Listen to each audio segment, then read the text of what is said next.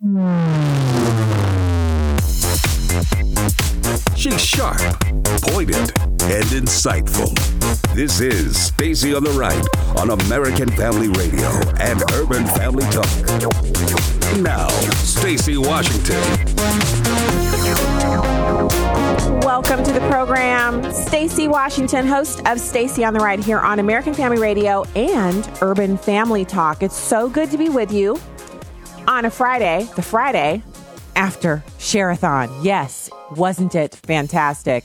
What a wonderful week we've had. I loved all the guests we had on. I, I enjoyed um, getting a chance to hear the listener stories and especially the clips that were put together that were historical pieces that featured the founder of American Family Association and American Family Radio, Don Wildman. Those were some fantastic clips. I, I'd never been to any of the speeches that he'd given live. And so it was such a wonderful treat to have those to share with you this week as we were doing Share-a-thon. Today on the program, we're going to be speaking with Matt Taylor. He's the director of the Creepy Line. He's going to talk to us about how Google search and Facebook actually have the ability to use search results and their platform to manipulate the patterns of American voters to change their opinions, to make them like or dislike something by simply tailoring the results of their search. Up to 12 million voters could be influenced for this fall's election, which is a, a, that's a stunning amount and far larger a threat than anything ever posed by Russian election meddling or and and something akin to what the Chinese try to do. They're much more covert and they're much more effective, uh, that far more effective than the Russians. So we'll be speaking with him in segment two. And then we'll be diving into a little bit of an update on the Mueller investigation, which is expected to be wrapped up sometime after the midterm. And Nikki Haley was on fire last night, uh, making some fun jokes at Elizabeth Warren's expense. And so we'll hear a little bit of audio on that. And obviously, we'll be talking about Nancy Pelosi making a statement that uh, if some Americans get caught up and, and are collateral damage, well, that's okay. I, I'm, I, I every time I think no one's, no other elected official will come out and sanction this stuff.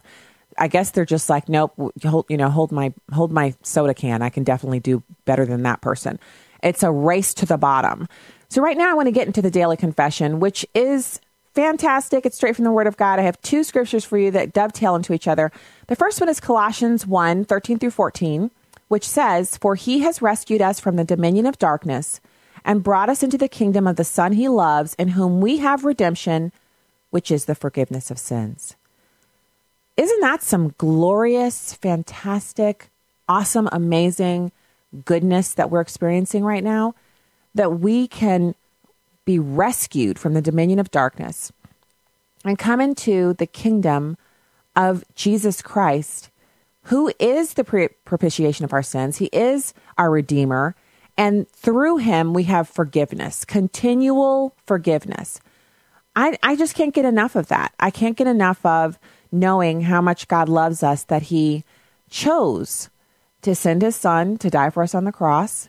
And then in that death and resurrection, we are redeemed. And our redemption being that what makes us able to live victorious lives here through Christ and the ability to have forgiveness of our sins because as as people we're going to sin we're going to um, fall short, and that we can continually ask for forgiveness and receive it, knowing that that is what that's what God sent Jesus for to to make sure that we could be forgiven.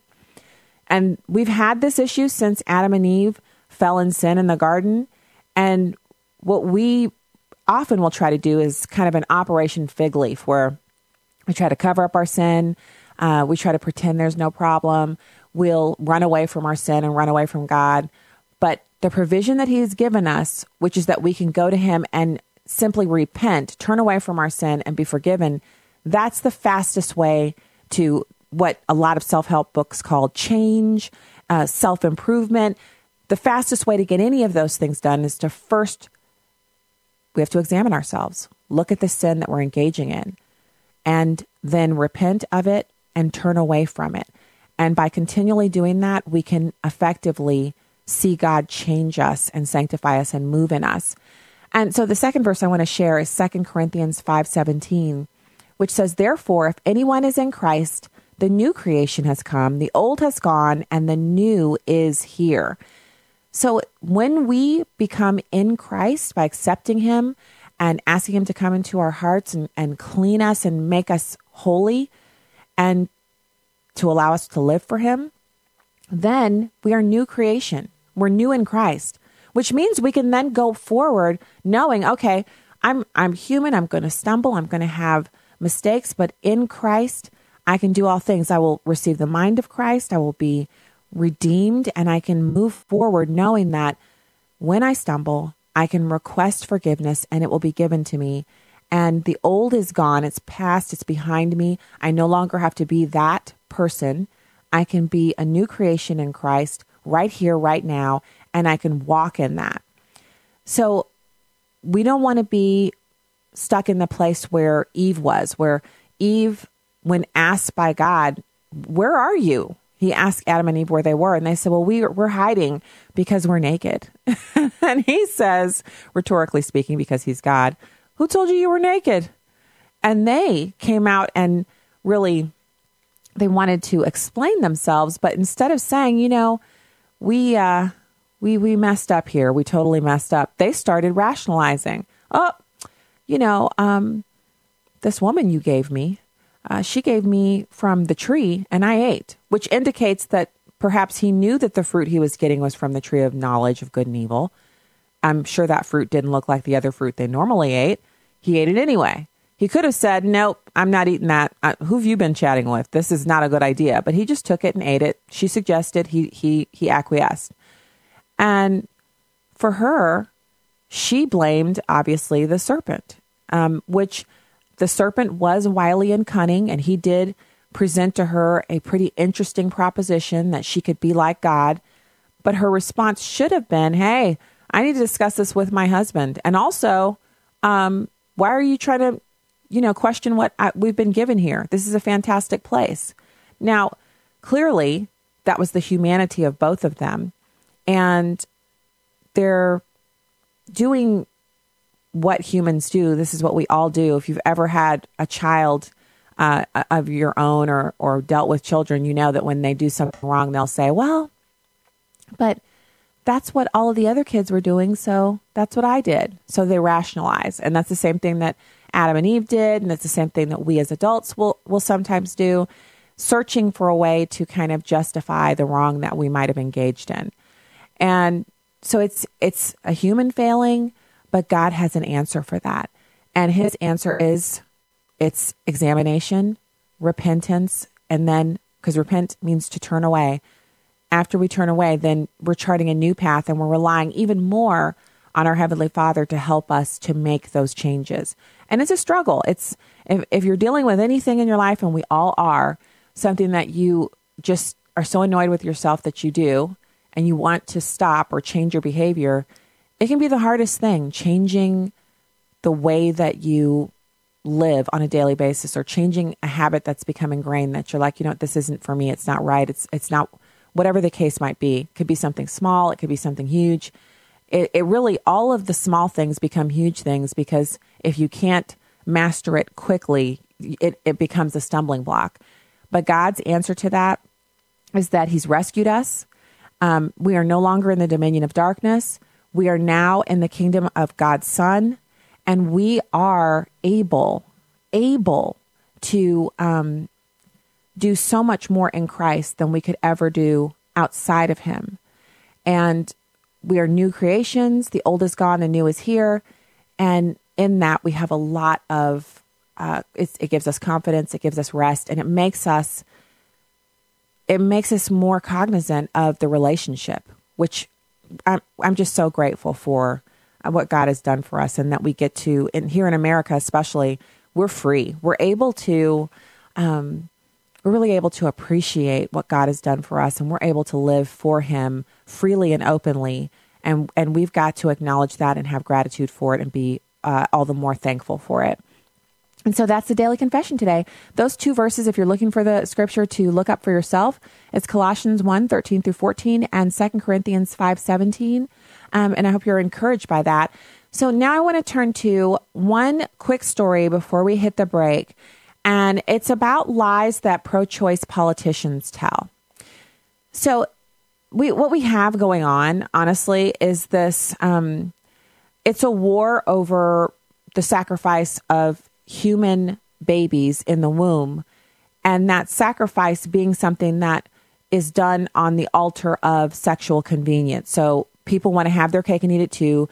Humans don't want to save uh, sexual relations for marriage, and so in in lieu of doing that, because the purpose of being intimate with between men and women is is to procreate in order to avoid that, we have had ever increasing levels of what we call contraception. And so I'm not for or against contraception, but abortion is not contraception. There's a huge difference. And so I want to go over a few of the lies that people who call themselves pro choice often tell. And the reason that they tell these lies is because it helps to promote the cause of taxpayer funded abortion on demand. Now, this list is from Kristen Hawkins, and she has a, a, tour that she's on, a speaking tour that is going all over the country to college campuses. And what she does in this speaking tour, it's called Lies Pro Choice Politicians Tell.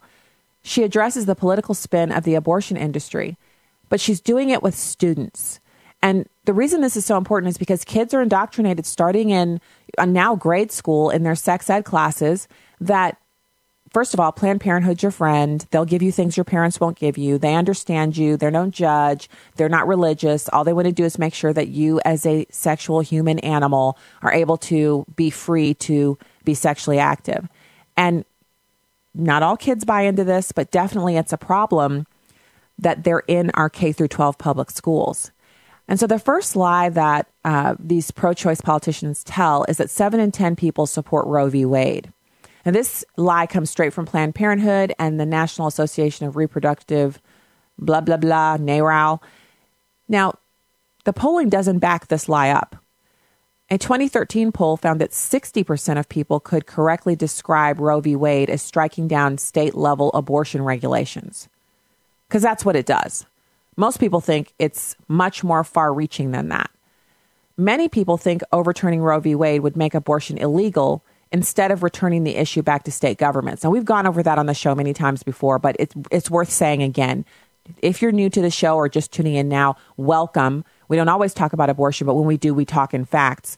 And the fact is, the constitutionality of abortion simply removed the right of states to regulate abortion in ways that their voters and constituents cared to regulate it. If Roe v. Wade is overturned at the Supreme Court level, it doesn't outlaw abortion. It simply says certain states might say no abortion here, other states might say abortion on demand all the time, taxpayer funded, and people would have the right to move and live in states that had laws that more closely reflected their personal beliefs. Now, a lot of people were misinformed in that poll about what it did. Now, in that poll, only 12% of people agreed with the Democrat National Committee stance that abortion should be allowed at any time for any reason and at taxpayer expense. 12%. Democrats and hardcore abortion supporters would have you believe that over 90% of Americans want on demand at any time, any place, any reason taxpayer funded abortion. But only in reality, it's only 12%. The second lie is that most people support funding Planned Parenthood with taxpayer dollars, which is not true. And women need abortion to succeed. That's lie number three, which is utterly ludicrous, but it's something that's peddled to our kids and our young adults on the regular. When we get back, we're going to have a little bit of audio for you and the remainder of this hour. You stay right there. It's Stacy on the right.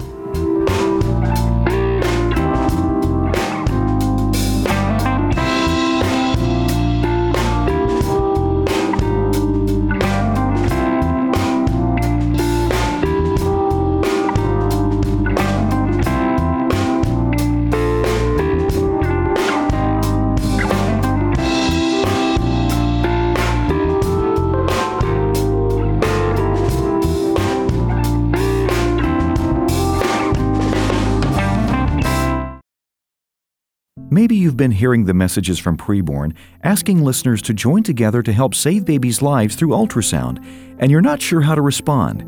Here's the story of one woman who took that step. I heard about Mission Preborn just before December of last year and asked my husband if we could give at least 140. Just last week we received our packet. My husband came in the house and he was telling me this is our preborn packet, the ultrasounds. I started crying without even seeing them. Not only were there five babies, but one of the moms was having twins. We were just elated for that. For $140, you can sponsor five ultrasounds, and you'll receive a story and a picture of babies' lives that were spared. All gifts are tax deductible, and 100% of your sponsorship goes to saving babies. To donate, dial pound 250 and say the keyword baby, or go to preborn.com. Hi, I'm Crawford Loritts with a legacy moment. Some of the godliest people I've known have lived lives of suffering. Some time ago, I attended the memorial service of my good friend Dean Hertzler. Dean and his dear wife Janet lost a son to cancer, and in the last years of Dean's life, he suffered from ALS or Lou Gehrig's disease. But through it all, Dean exhibited an amazing amount of joy. Just because you suffer doesn't mean something is wrong with your life. God does what He wants to do in us, and sometimes that includes suffering. There's a whole book of the Bible, the book of Job, about suffering. Listen to Job chapter 1, verses 8, 12, and 21. And the Lord said to Satan, Have you considered my servant Job? For there is no one like him on the earth, a blameless and upright man, fearing God and turning away from evil. Now, verse 12. Then the Lord said to Satan, Behold, all that he has is in your power, only do not put your hand on him. So Satan departed from the presence of the Lord. In verse 21. And he said, Naked I came from my mother's womb, and naked I shall return there. The Lord gave, and the Lord has taken away. Blessed be the name of the Lord. Notice that Job's suffering was not because he had done something wrong. God gave permission to Satan to afflict Job within certain limitations. Suffering takes place in the Christian life, but in the midst of it all, we, like Job, can praise God for what he's doing and not necessarily blame ourselves for things we have not done. Well, here's what I want you to remember today. If you're suffering, you're in good company. Some of God's choicest servants have spent time in the crucible of affliction. God has not forsaken you, He is with you. Legacy Moment with Crawford Loritts is produced by Moody Radio, ministry of Moody Global Ministries. For more information, go to livingalegacy.org. Welcome back to Stacy on the Right on American Family Radio and Urban Family Talk. Welcome back to the program, everybody. It's Stacy Washington, and we have been so excited. I can't talk about it enough how well we did for Shareathon this year. It's just been so exciting for Fall Shareathon to be such a huge success. And we have to say thank you to you, the listeners. You guys really came in and showed out, and we're so grateful. Right now, it's my pleasure to welcome. This is a fantastic interview, and I was so excited to get to have this person come in and join us today. His name is Matt Taylor, and he is the director of this new documentary available on Amazon, iTunes, and internationally called The Creepy Line. Thank you so much for joining us today, Matt. Thank you so much for having me. Pleasure to be here. So let's talk about this. Um, you, this is a new documentary available online and everywhere. You're doing a lot of media surrounding, you know, get, basically getting the word out that people should watch this. You directed and co wrote this film, which offers a disturbing look into the mass surveillance of billions of users by Google and Facebook. Why did you decide to do this? Well, you know, I, I'm a huge fan of technology you know, I watched the rise of both Google in, in the early years, Facebook as well. And, you know, I thought they did a lot of great things in the early days by providing information and connecting us. But in the last couple of years, you know, they've been caught doing some very, you know, unethical um, type maneuvers uh, with their with their customers. And we felt that it was important to kind of look under the hood. And uh, what we discovered was very disturbing, especially when it comes to undermining democracy. So let's let's uh, okay. So I'm I'm one of those people. I'm a Facebook user, And I was kind of late coming on, like a lot of people got on the first or second year. I definitely, every friend I knew had Facebook before I joined. But then I got on and I really found it was super, super convenient for me. And there was a lot of fun to be had there. And so I really dove in, you know, and, and used it a lot, as many, many hundreds of millions of Americans have done. But in your documentary, you're talking about the research conducted by Dr. Robert Epstein. He's a behavioral psychologist. He was B.F. Skinner's last PhD student at Harvard and a 2016 Hillary Clinton supporter. And he has discovered the search engine manipulation effect. What's that? So, the search engine manipulation effect is how the Google search engine actually functions to push your opinion in one way or another. And the way it basically works is that Google has three primary kind of manipulations that they're doing uh, as you use the engine. So one of the things is that we use the engine most of the time to look for kind of rote facts. So what is the capital of Kansas? And you know that comes back to Topeka. So we are conditioned to think the thing at the top and the things that are served, you know, at the very top of the page and the first page are true. So what Google can do is in those auto search, auto fills as you start typing the word, is they can actually make suggestions to push your opinion in one way or another. So if I'm looking for candidate A um, eh, versus candidate B, if I type in candidate A, it can give positive suggestions for candidate A, which will bring back, guess what, positive results. But if they leave negative results for candidate B, it will only bring back negative results. So this is a way that a search engine can shift your opinion uh, in one way or another without you actually knowing. And that's what he discovered when he started doing his research with the Google search engine. So, does this happen if you're using DuckDuckGo or Bing, or is it just Google? Well, DuckDuckGo is an aggregator, and Bing, on the other hand, and also search engines like Yahoo, um, in a lot of ways, are also pulling from Google indexes as well. So, if you use Yahoo, Yahoo is looking at Google's quarantine list, which is a list of websites Google does not want you to go to. Um, so, so you're kind of still on Google in a lot of ways. Same with if you use Apple Mail, it's on a Google server. So you're still kind of going through Google's system. And that's kind of the issue here with a lot of users. They don't know that Google um, is in a lot of other things because, you know, they're really good at what they do. Um, they are the best. And so a lot of services, I heard even Siri may refer to some Google searches. You know, so that, that they're kind of everywhere in places you don't even know. Okay. so Google is like the cranberry juice of breakfast juices. You know how cranberry juice is in apple juice, it's in orange juice, it's in pineapple juice. Mm-hmm. It's in every juice. It's like the one guy who does the best marketing for juices is the cranberry juice guy. He gets his juice into all the other juices. That's what Google is like. It's in all the other things. So what are the search engines, if you want to use one that's free of Google's influences, is there one there to use? Right now, there's not really a lot of alternatives. Um, you know, Google controls 90% of search in the world. Um, there are alternatives to, say, email or messaging. There are alternatives to mapping, even uh, to an extent, though, you know, Apple Maps is not nearly as good as Google Maps. Um, mm-hmm. But the search engine is a harder one. There's Start Page, there's DuckDuckGo. Um, but again, the thing is, is that the reason Google works so well is because they've collected your data to give you better results for you. And so we are kind of in a weird conundrum where by removing that, you may not get the best results or results you want. Um, as you know, we we've tried, we've tested, uh, we've moved to other things, and at the end of the day, Google still gives the best results. But so I don't use Google anymore because I I read some other stories about their surveillance, not not nearly as in depth as what you're sharing, but I read some other stories and, and my my feeling was I already have so I have Gmail and I have the other things like Facebook. And so I felt like if I could just have search that wasn't by them. So that means I really haven't been doing that because I use Bing. So that means I'm still using Google. Um, and if there isn't an alternative and they're so big and they're in everything that most people would prefer to use them, what's the answer?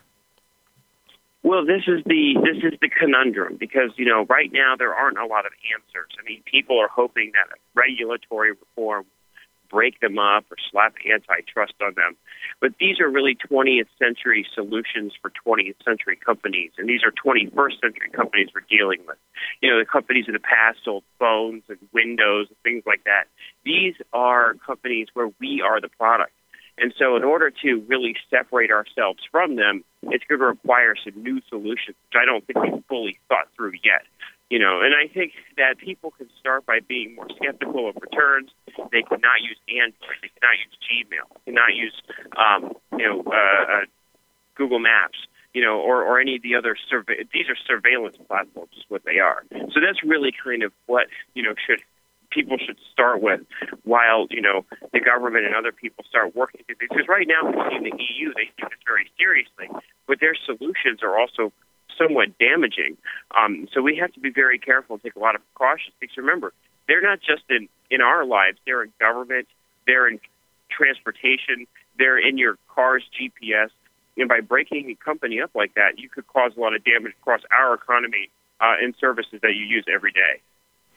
So I guess uh, what I'm getting from this, and correct me if I'm wrong, Matt, but are you kind of saying that um, we we might need to not get the perfect search result back? Like sometimes you have to take something that's not exactly what you want, but if it helps you to maintain your personal integrity and your your ability to have privacy that it might be better that I need to search a few more websites maybe not get the perfect search results back every single time within 2 seconds in order to kind of trade off well in a way I mean the question comes down to you know are you actually getting the best search results right now because here's the thing if they are in fact manipulating people and pushing them in the directions they want to go then I would argue then you're not actually getting the best search results. Um, you're getting the results they want. That really is kind of the, the primary issue here. I mean, you know, I can get facts. Um, facts are facts. They can tell me all the facts in the world. You know, they can tell me what the best soda is or things like that. Um, but that when they have an agenda, well, then they're pushing you in another direction. And so that, that question of is it better to get results that are less accurate the question is what is accurate, and if it's Google's accuracy, um, I would say that yeah, it's probably worth not getting their results all the time to have more privacy and more independence and more freedom. Okay, so now um, you had Peter Schweizer, who was a co-writer and producer of the Creepy Line, and he discovered the research, and he talked about the the fact that Google actually touts its ability to spread its values and saying that they're, they're, the, the employees actually discuss how the platform can influence policy and elections. This sounds to me, because of the reach that it has, as if it's bigger than the Russian influence or the much more insidious Chinese attempts to influence our elections. Am I right?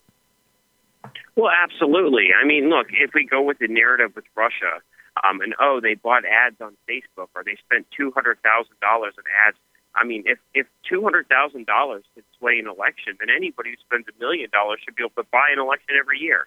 You know, so that doesn't seem to be really kind of a, a great argument. What these guys can do is they can do it invisible. They can do it without you seeing it. You don't even know what's happening. With with the you know the term fake news, which is going around a lot. You know, you you can see the ads, you can see them, and you can see the stories, and you can choose to not read them. You can choose to not believe them but with what Google and Facebook do, you just don't know. You have no idea. You don't know if you're getting the best results. You don't know if those are, those are accurate results. You don't know which way they're pushing your opinion because there's no transparency in how they operate. There's no transparency in what they're up to, and everything we know about their worldview is all in leaks. Um, and these leaks are very disturbing. The things they say are very disturbing for a company that's so large and in so many sectors of our life. You know, so I would say that ultimately you know, we have to, again, we have to be skeptical. And remember, we are the gasoline for their engine. The more we use them, the more power we give them. Oh wow. Okay, so it's that's a little depressing, Matt, but I'm not going to leave that on Debbie Downerville. I, uh, one more quote from Dr. Epstein. He says, "This becomes even more dangerous as we progress from searches to simply seeking answers from our devices where only one result is presented. Through continuous research, Dr. Epstein also found that Google and Facebook could influ- influence 12 million votes in this fall's elections. That's tremendous power in the hands of two companies, and it should concern us all, regardless of political affiliation. I can't echo that sentiment enough. I feel like, you know, uh, even though I'm Stacy on the right and I don't know your politics, and that's not important for this interview. What is important is that you and I, as Americans, you have every right to vote the way you want and not be unduly swayed without your knowledge, just like I do, and the rest of the 320 some odd million Americans. We all have that right.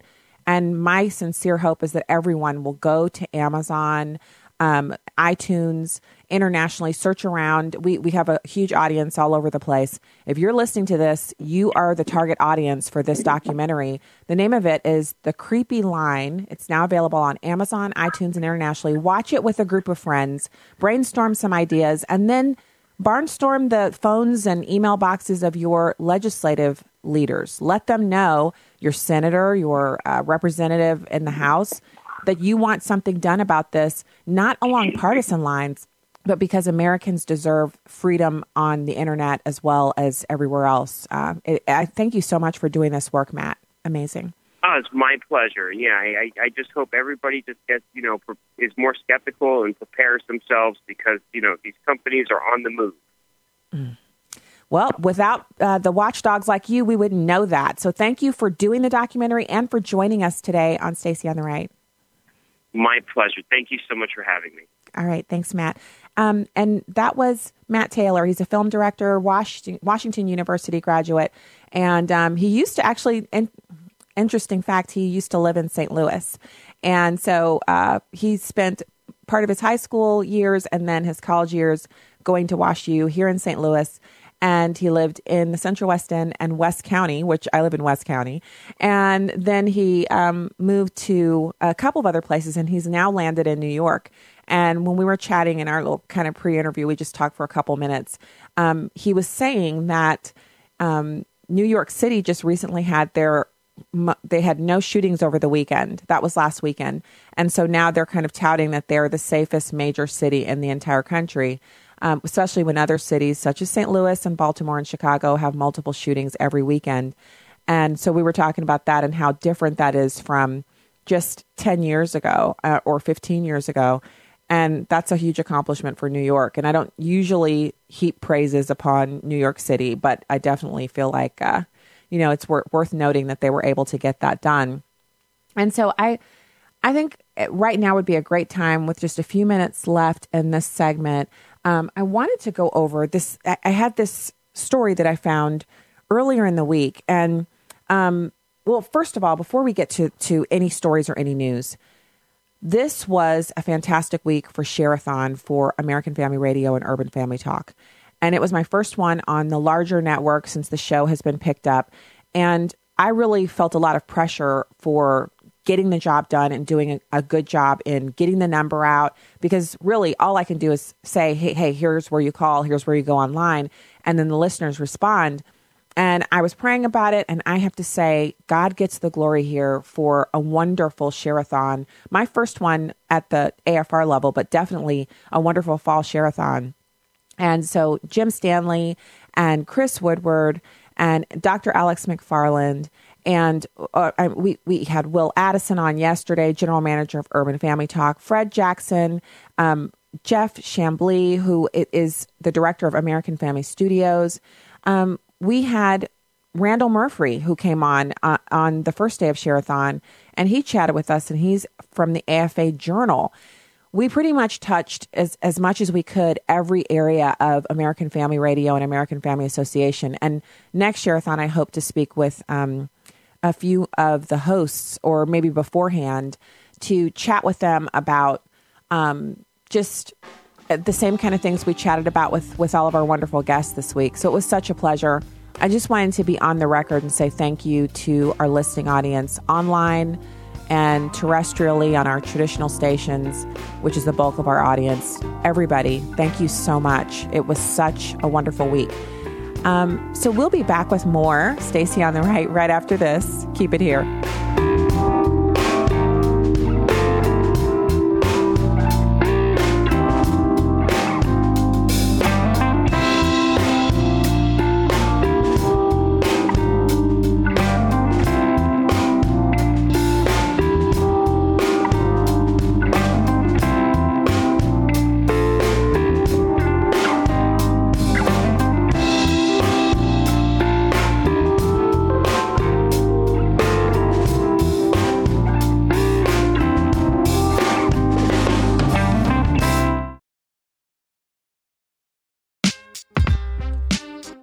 I just thank God for the Holy Ghost. If you will let Him, He really will teach you all things.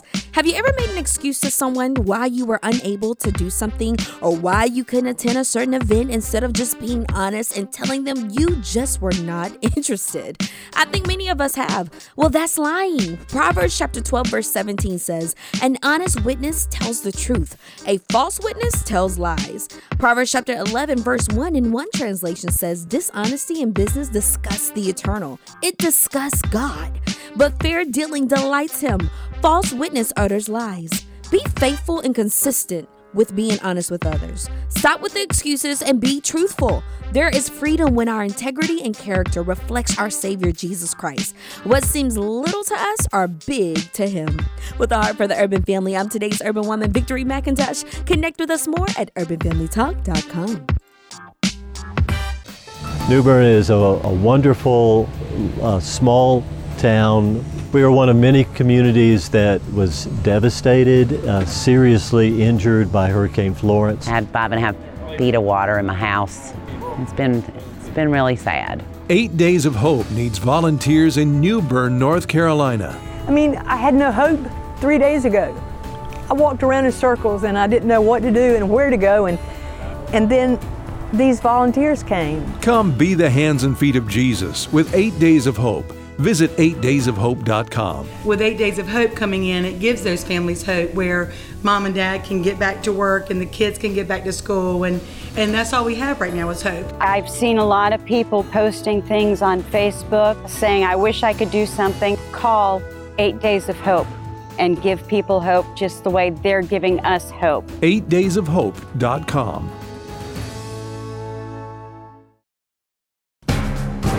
Securing America. Cyber attacks are not just a problem for government officials. What are you doing to protect yourself? It's National Cybersecurity Awareness Month, and Paul Benda, Senior Vice President of Risk and Cybersecurity Policy with the American Bankers Association, says when it comes to protecting your money, it pays to be proactive with your banker. Banks recognize when people are taking an active role in trying to protect their account and their information and, and they're going to give you the benefit of the doubt. Benda says go ahead, use those mobile banking apps as long as your phone is protected. They've got encrypted comms between yourself and the bank, so you, you know that that communication's secure.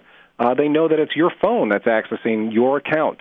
And so they've got great ways to know that it's you that's actually actually accessing that account. According to the 2017 Norton Cybersecurity Insights report, 143 million Americans were victims of cybercrime, more than half of the country's adult online population, with losses topping $19 billion. In Washington, Rachel Sutherland, Fox News. Welcome back to Stacy on the Right on American Family Radio and Urban Family Talk. So, where it's going, in my uh, informed opinion as a prosecutor, is that it's winding down. I have watched closely what's been happening and if you look at what the special counsel's office is doing, it's staffing down. Folks that are working with the special counsel team are leaving and going back to the offices from which they were detailed. At the same time, the special counsel is outsourcing and delegating investigative matters back to component agencies or component compartments within the Department of Justice and the U.S. Attorney's Office. All of that signals a winding down and is consistent with the special counsel indicating that it will accept now written answers from Donald Trump's lawyers about all matters collusion related mm. to obstruction of justice related. Right. I think at the end of the day, Maria, where we are headed here is no charges for collusion or obstruction with anyone associated with the Trump campaign, but a report from Bob Mueller outlining perhaps some questionable conduct, and we'll be left arguing with our Democratic colleagues whether that rises to an impeachable offense, even if it's not criminal in nature. Wow. Welcome back to the show. Uh, that was Representative John Ratcliffe talking about the Mueller investigation and how it's wrapping up. I, I think it's interesting um, that the investigation is receiving so little media attention at this point. I mean, it's it's honestly just like um, it's not going on anymore. And the reason, just you know, allow me to kind of work through this just for a couple seconds here.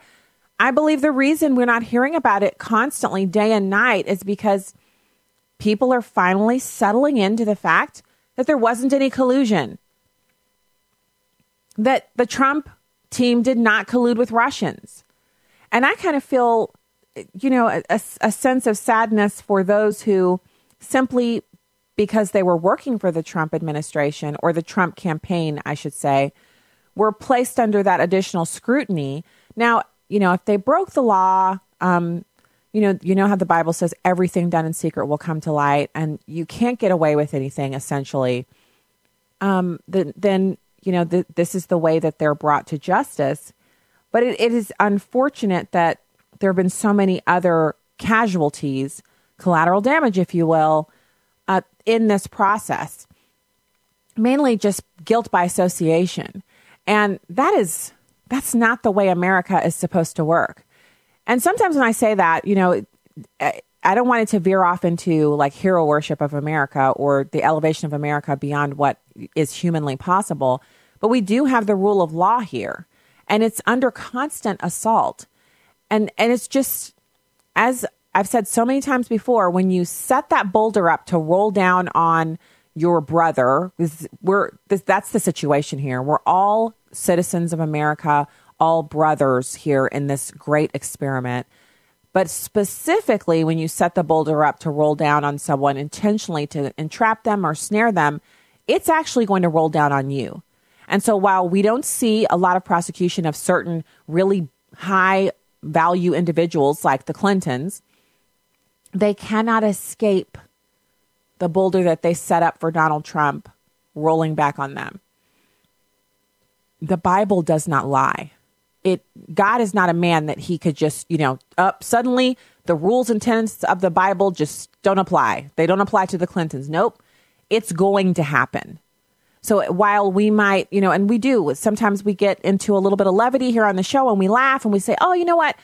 You know what's so funny is that the Clintons are still running around. He's running around on his private planes with the, you know, un, untoward types, and she's still running around in those house dresses and, you know, $12,000 dresses that look like a house coat. And she's still living large, and she is. But no one escapes the consequences of their actions, which is a cautionary tale for all of us. If we think we're getting away with something, we're not. If we think we're doing something and that there will never be a repercussion for it, we're wrong. So I want to give you a little bit more information. There's there's uh, congressional testimony on tap. Um, it looks like James Baker testifies today. Nellie Ohr uh, comes in on. Actually, I'm sorry. Let me correct. James Baker testified yesterday, and Nellie Ohr is testifying today. And so it looks like James Baker informed the committee of his contacts with Michael Sussmann, who was a lawyer representing the DNC and Clinton campaign, and the objectives of using opposition research provided by the DNC as evidence to support a politically motivated FBI investigation. So that was his previous testimony. And James Baker, uh, just for the record, he's an FBI chief legal counsel. And that was the reason that he appeared before the Joint Committee in Congress yesterday. That was his second round of questioning. And uh, Nellie Ohr is scheduled to appear today. So Nellie Ohr was hired by Glenn Simpson of Fusion GPS to coordinate with another subcontractor for the writing of opposition research, which became known as the Steele dossier.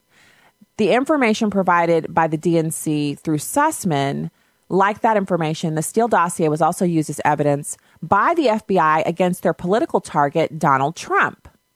So the latest development now has Attorney General Rod Rosenstein agreeing to a very limited and very controlled interview by only the chairman of the Joint Committee, which is actually scheduled to happen on October 24th. So there's another development. Goodlatte and Gowdy have announced details of a transcribed interview with Rosenstein.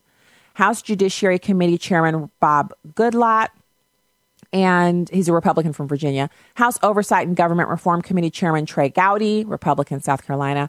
They've both announced that Deputy Attorney General Rod Rosenstein will appear on October 24th, 2018, for a transcribed interview conducted by Chairman Goodlatte and Gowdy and ranking members Jerry Nadler and Elijah Cummings. So it'll be a bipartisan transcribed interview. The court reporter will be present to record all questions asked and answers provided. The interview will be under oath. Ding, ding, ding. Start of another round.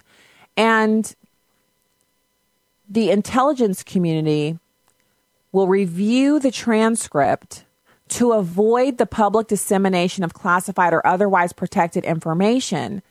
Once that review is completed, the transcript will be publicly available. What? What? Pretty interesting, right? So the interview will be conducted in a secure setting so all relevant questions can be asked and answered without regard to classification. And present for the interview, two chairmen, two ranking members, Deputy AG uh, Rosenstein, and a court reporter. oh, yeah. That's some pretty good stuff.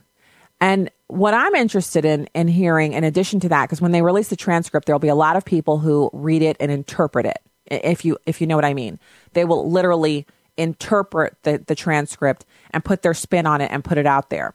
What I'm interested to see is how Nellie Ohr, who's clearly a leftist operative, how she spins her testimony and spins the questions, her answers to the questions, in such a way as to give sound bites to media organizations who are going to actually review the transcript as well and either call it a nothing burger because it doesn't give them anything or use it extensively and like a hammer to beat down the uh, the basically the innocence of the Trump campaign members and President Trump himself.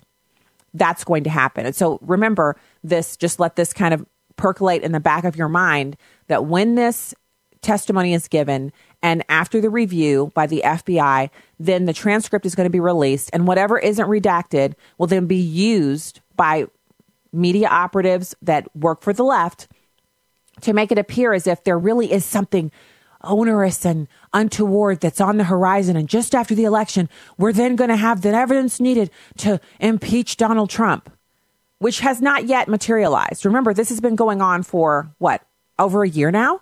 They still haven't found anything. The nature of bombshells is that when they're discovered, they're not able to keep the information inside. So if there was some smoking gun, gun, if there was some bombshell of information that the president had done something you'd best believe it would be out there, leaked, and the leftists in the media would be dancing on their cloven hooves around the little hot fires in, in joy with glee. They would be, but they're not. So, as I said before, I've said it a few times scratch a scandal, find a Democrat. Also, where's the collusion? Where is it? So now I want to turn to last night. There was um, Ladies of Liberty had a dinner, and Nikki Haley was there as the keynote.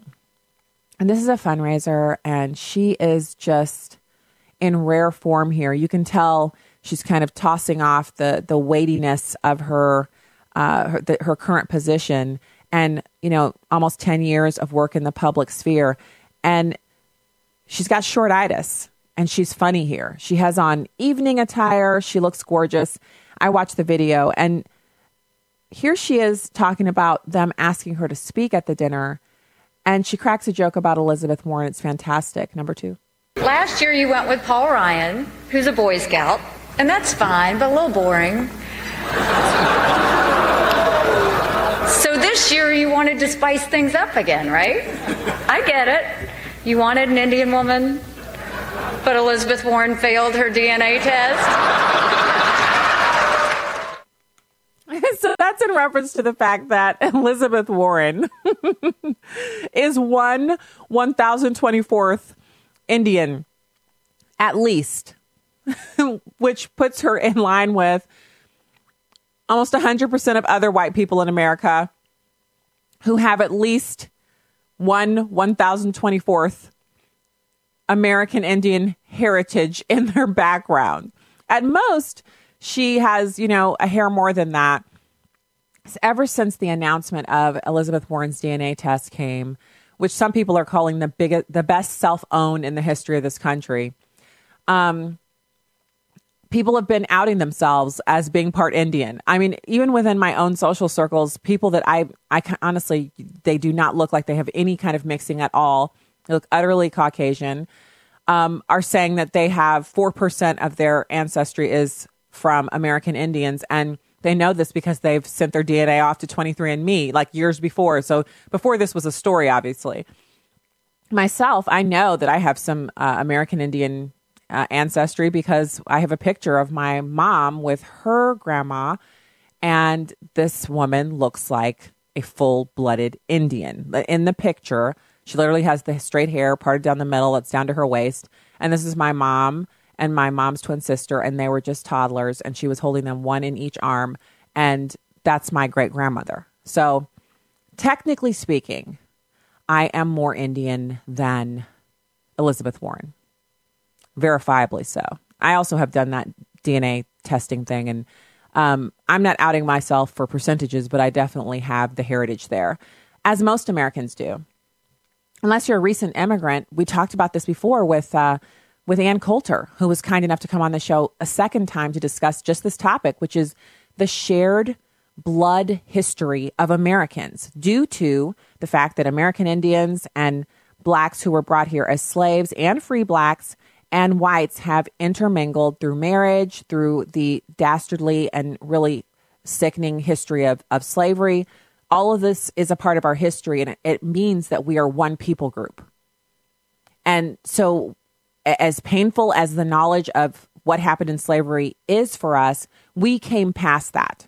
We spilled the blood of slave and free, North and South, all Americans, even though slaves weren't considered Americans at that time, spilled blood to keep this one country under God. And so what makes this this ridiculous spectacle of Elizabeth Warren trying to prove to all of us that she's some kind of American Indian in disguise what makes it so ridiculous is that it is of no consequence, except that it proves that she is the kind of person who will lie to get extra benefits when she's going for a job. She was only an American Indian when it was convenient to her because it served her purposes for getting a job at Harvard. This really isn't about her loving American Indians or really wanting to be a member of a tribe or secretly coveting a big fat mansion located on a reservation. It has nothing to do with that. And all of this coincides with another story where she's basically plotting with lobbyists to put together this. Um, it's a it's a gambling. Um, so the reservations are allowed to have gambling in their state, and they're they're the ones who have to be in charge of it. And she wants another gambling spot in her state, which would compete with the gambling uh, spots in the other states that are adjacent to her. And everyone's saying, no, we don't want this, but she's doing it because lobbyists are paying her to do it. Elizabeth Warren, who wrote The Two Income Trap. Elizabeth Warren, who said that families should really prioritize, you know, mom staying home to raise kids because oftentimes the second income only serves to increase the taxes that you pay and increase spending, but it doesn't provide a real tangible benefit. The good old Elizabeth Warren that I used to actually respect, whose book I have, I still have that book, Two Income Trap, on my shelf. Yeah, that woman. She's been completely ruined by politics. The lust for power and control over other people, and the insatiable thirst for money. And, and I'm saying this as a dyed in the wool capitalist. I like to work for money, I like to earn it, but there's no way I would ever go to the lengths that she's gone to. That's the show. What's going on here? Okay. We'll be back with you on Monday. God bless you from the heartland. Citizens, enjoy your weekend.